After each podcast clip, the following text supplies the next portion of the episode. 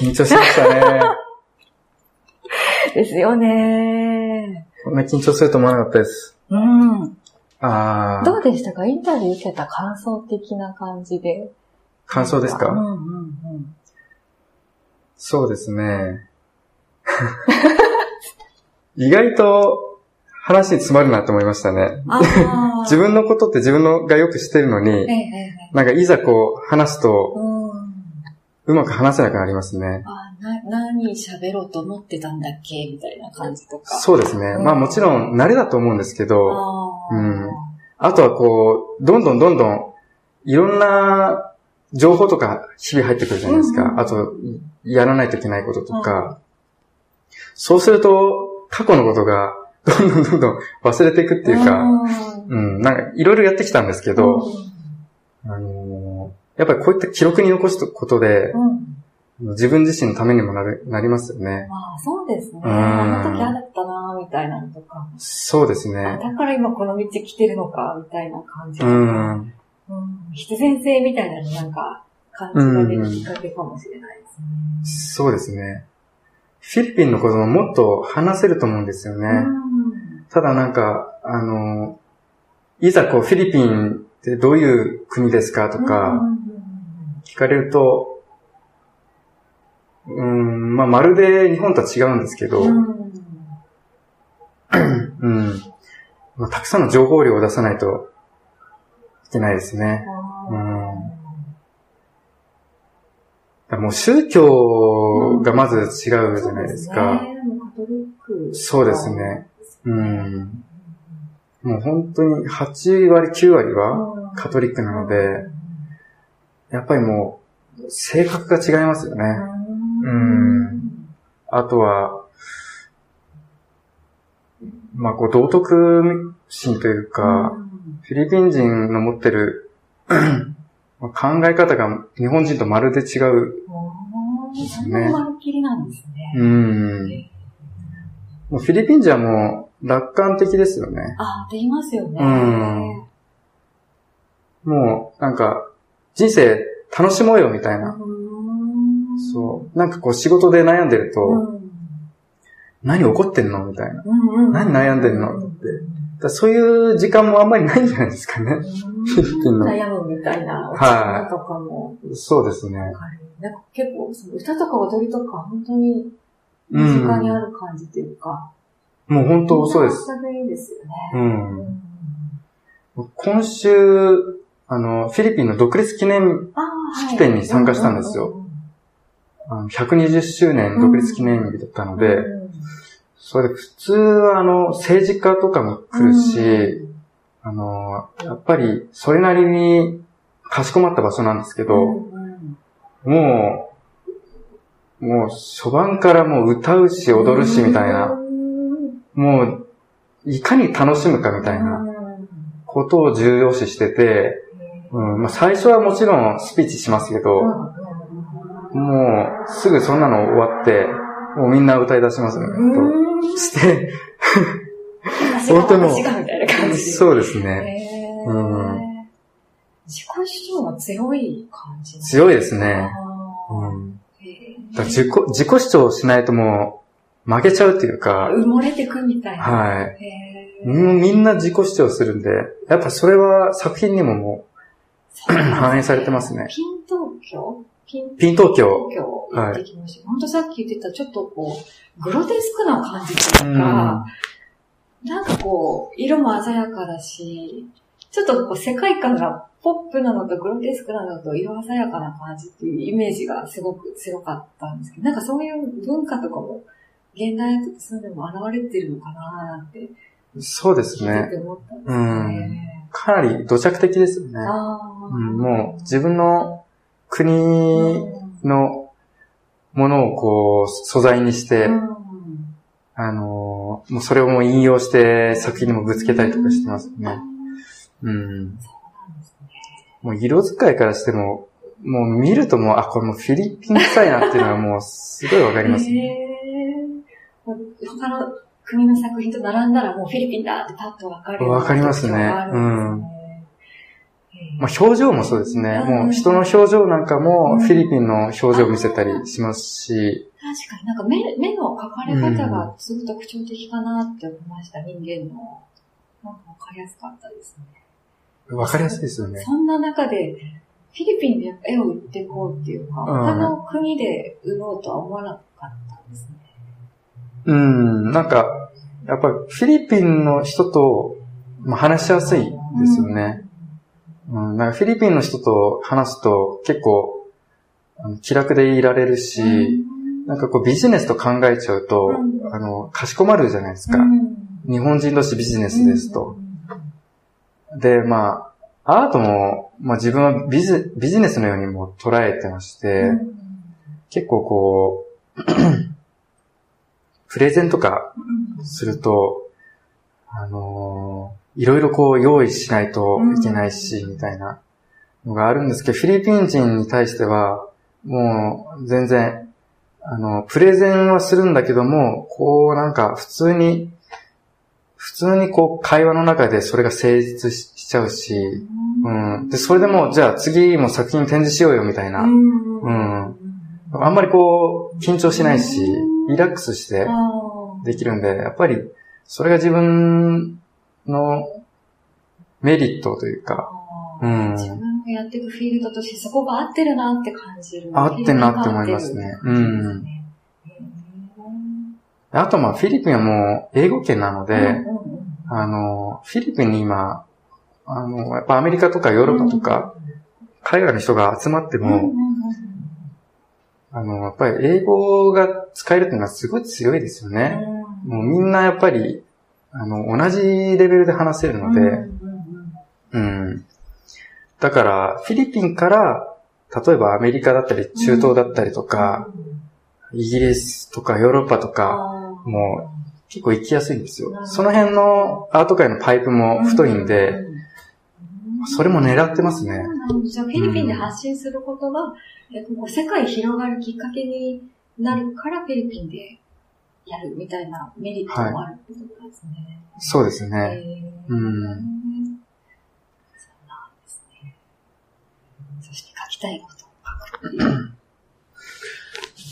そうですね。もう、自己表現主義ですね。もう、ええーバスキアにも受けたってこと、はい、そうですね。バスキアは、あれはあの、なんだっけな、ネオペインティング、うん、なんか新表現主義って言われてるんですよ。うん、あれも、あの、まさにあれが、あの、まあ、頭で考えすぎないで、もう自分が表現したいものを表現しようよっていうことをやったんですよね。バスキアはだから、それはあの、すごいことですよね。もう、あのー、例えば公共の場に出てきて、うん、壁に書いたりとか、うん、あのー、人のドアに書いたりとか、うん、まあ、あの、器物損害に当たるかもしれないんですけど、まあちょっとギリギリのところでやってた、まあ、ストリートアートだったりとか、グラフィティだったりとか、まあ、いろいろ言えるんですけど、うん。まあ、いろんな、あの、まあ場所を選ばず、うん。いろんな形態でやってたので、まあ、結構本人が楽しくアートしてた時ですよね。うん、僕も楽しくやりたいので、うん、その辺のスピリットがこう、あるっていうか似てるなっていうか。そうですね。うん。重なるところを感じるんですかね。ありますね。あとバスキアは、あのー、亡くなったのが早かったんですよ。そうですね。27歳で、僕も27歳で初めてあの、個展をしたんですよ。フィナーレの。フィナーレで。そうですね。で、なんか、そういうのもあって、あとなんだっけな。そうそうそう。あと、バスキアのすべてっていう映画があって、はいはい、で、それも見て、なんかもう、生き方がかっこいいというか、うん、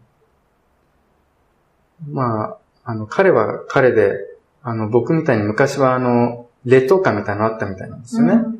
うん、まあ、黒人で、あとまあ、当時アメリカは、やっぱり、まあ人種差別とかもあったんじゃないですかね。うん。それで、かなり、あの、息苦しかったと思うんですよ。うん。そういうのを作品通して見られるので、うん。なんか魅力を感じるんですよね。バスキアから。うん。で、バスキアからもかなり、あの、教えてもらって、もう自由に書いていいんだよっていう。うん。もちろんバスキアの中でのテーマは、テーマ性はすごく強いものがあると思うんですけど、うん。でもまあ基本はそうですね。楽しくやりたいっていうふうに、あの、僕自身思ってるので、うん。まあ、影響を受けたアーティストはたくさんいますけど、えー、バスキアと田中先生と。そうですね。まあ、これは日本柱ですかね。そうですね。えー、うん。結構、近藤さんの作品も色鮮やかっていうか、はい。あったかい感じのなんか物語性っていうんですかね。はい。物語性のある感じですけど。うん。なんかそういう感じを表現したいって。そうですね。うん。あの、僕はずっとサラリーマンやりながらの、あの、制作だったので、で、やっぱり仕事終わり疲れちゃうんですよ。疲れるんですけど、あの、いいいい色というか、結構鮮やかな色を使うことで、自分自身がすごくリフレッシュできるんですよね。だから普通、あの、あの、仕事終わって絵描くっていうと疲れるんじゃないかみたいな、って聞かれるんですけど、そうじゃなくて、もうなんか新しい一日が始まる気分で、すごいもうリラックスできて、で、まあ、夜遅くなっても、まあ次の日こう、パッと目覚めて、で、逆にもう次の日の仕事がうまく進んじゃったりとか、仕事の面でもかなりあの影響、いい影響を与えてましたね。リフレッシュになるんですね。うん、リフレッシュになりましたね。制作活動。うん。ストーリーで言うと、あの、もうサラリーマンの、うんうん、日々のストーリーが絵の方に出てるんですよ。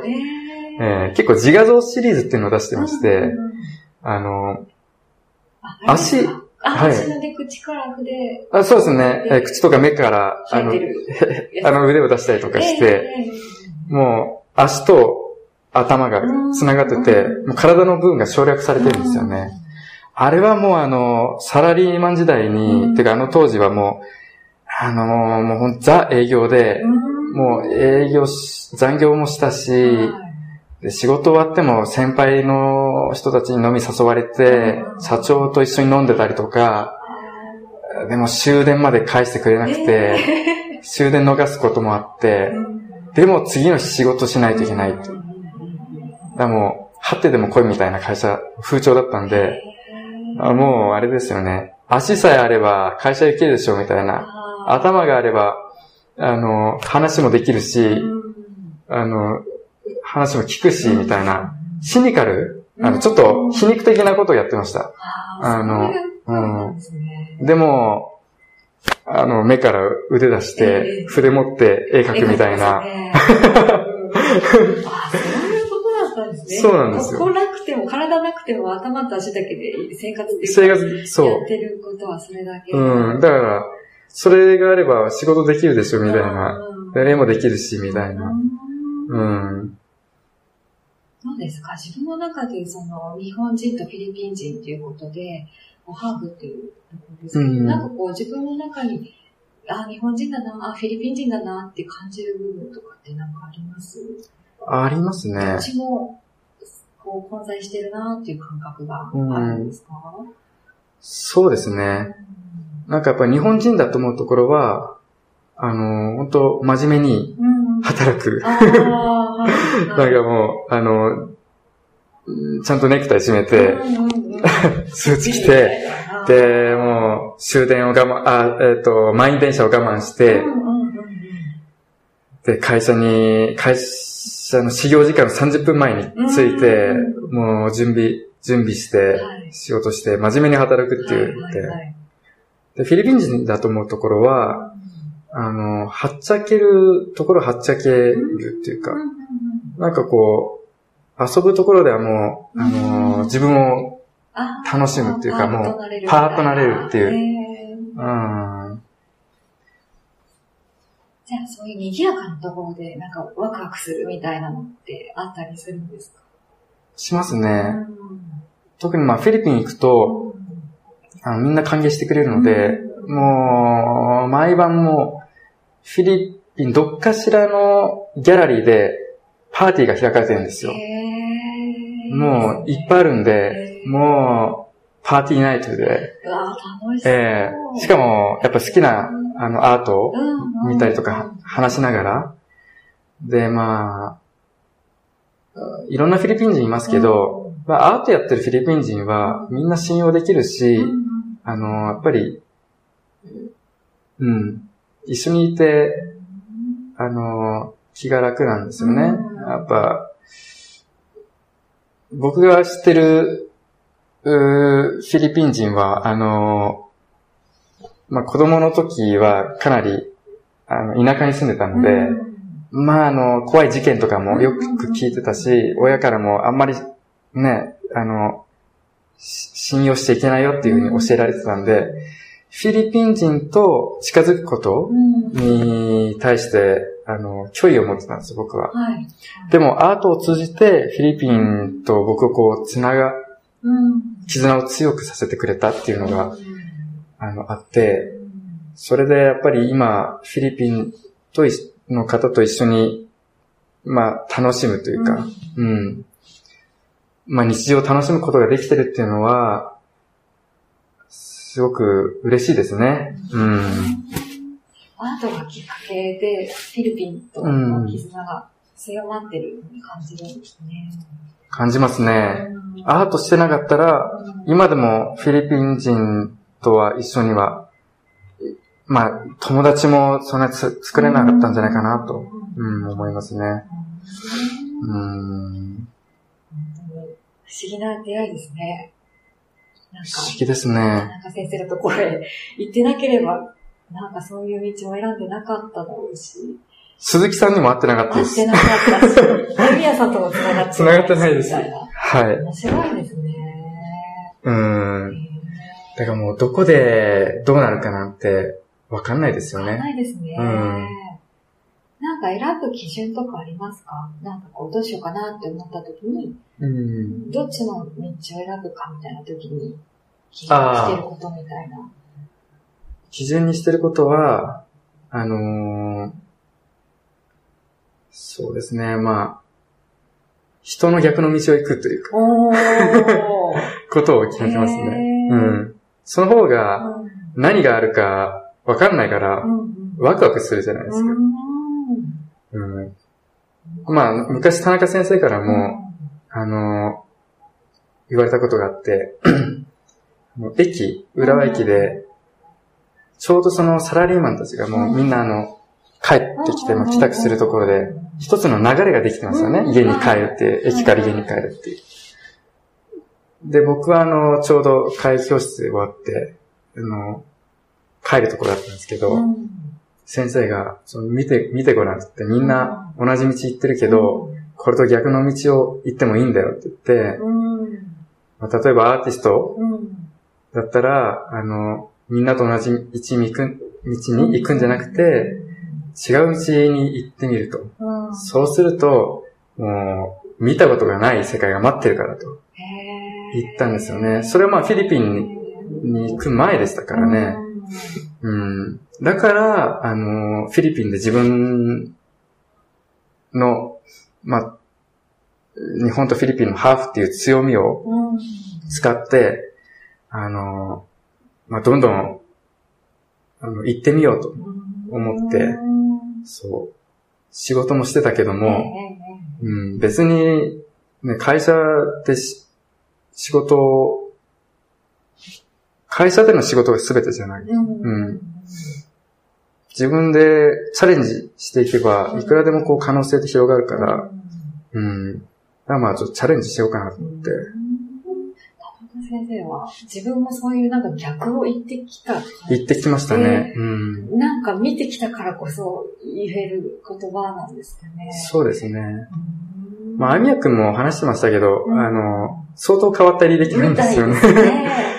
あの、えー司法試験目指してて。うん。で、まあ、まあちょっと病気になっちゃって、はいで、路上から始めて、えで、まあ、ニューヨークで個展するようになって、オークションでもかなり、あの、取り上げられて、で、今ではまあ、イギリスの美術館うんでの寄贈も決まっうんて、うんまあ、かなり、あすごい人ですね。そうですね。はい。かなり伸びてるですよね。うん。だまあ、間違いないんですよ。やっぱり、うんあの、こういうふうに、あの、形として、うんもう実績がもうできててうも、んこういう、こういう道に行けば、こういうことが待ってるみたいなのが、あの、ちゃんと示してくれるので、うん、だから僕も、あ、だったら、やってみたいな、みたいなうん。そなんか見てみたい。う。見てみたい。新しい。ええあそうなんですよね。うん。結構イメージを沸かしてくれるのがーうまいんですよ。ううん。んそう。だからイメージがあるのに、うんそれを、そこに行かないで、もうだ、黙ってられないみたいな。ああ、うん。へえ面白いですね。司法試験を目指してた人に、そういう、なんか、もともとあったんですかね、発想っていうか、もともとそういう感じのうん人だったんですかね。もともと、うーん、いや、なきっかけは、あの、なんだっけ、精神病院の両方で、リハビリですね。そこからこう、花咲いてそんなにいける。うんなんか才能があったのかなとか、なんか思そうですね。ピカソみたいな絵が、絵を描くねって言われたみたいなんですよ。うん。で、それで、じゃあやってみようっても考えたらしく、いろんなコンペに出したら、うんあの、その、それが通って、うんうん。で、まあ自分自身で、あの、まあ絵絵を使って、まあ商売しようみたいな発想になって、えーで、ビジネスも勉強して、その自分でその絵画教室を作ったりとか、うん。で、あとはもう、世界に飛び出て営業したりとかして、自分でチャンスを作ってって、そういうのに思いっきり影響を受けてきたんですね。思いっきり影響されましたね。切り開いていく感じっていうか。そうですね。うん。裏道ってやっぱあるんですよね。ああの、はいやっぱり、こう、決まった、うん決まった道筋というか、き決まった、あの、過程ってあるじゃないですか。美大、美大を出て。美大出たら、あの、なんか、アトリエ持って、うんで、まあ、画廊に、に絵を下ろして、で、個展をしてみたいな。。正規ルートみたいな。正規ルートがあるじゃないですか。うんうん。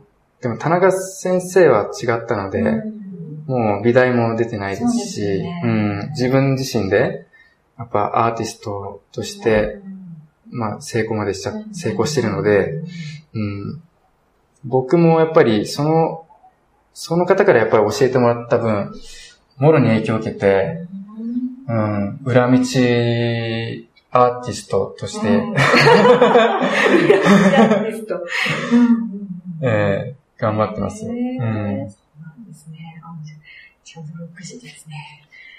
いや長い時間ありがとうございました。いやーありがとうございました。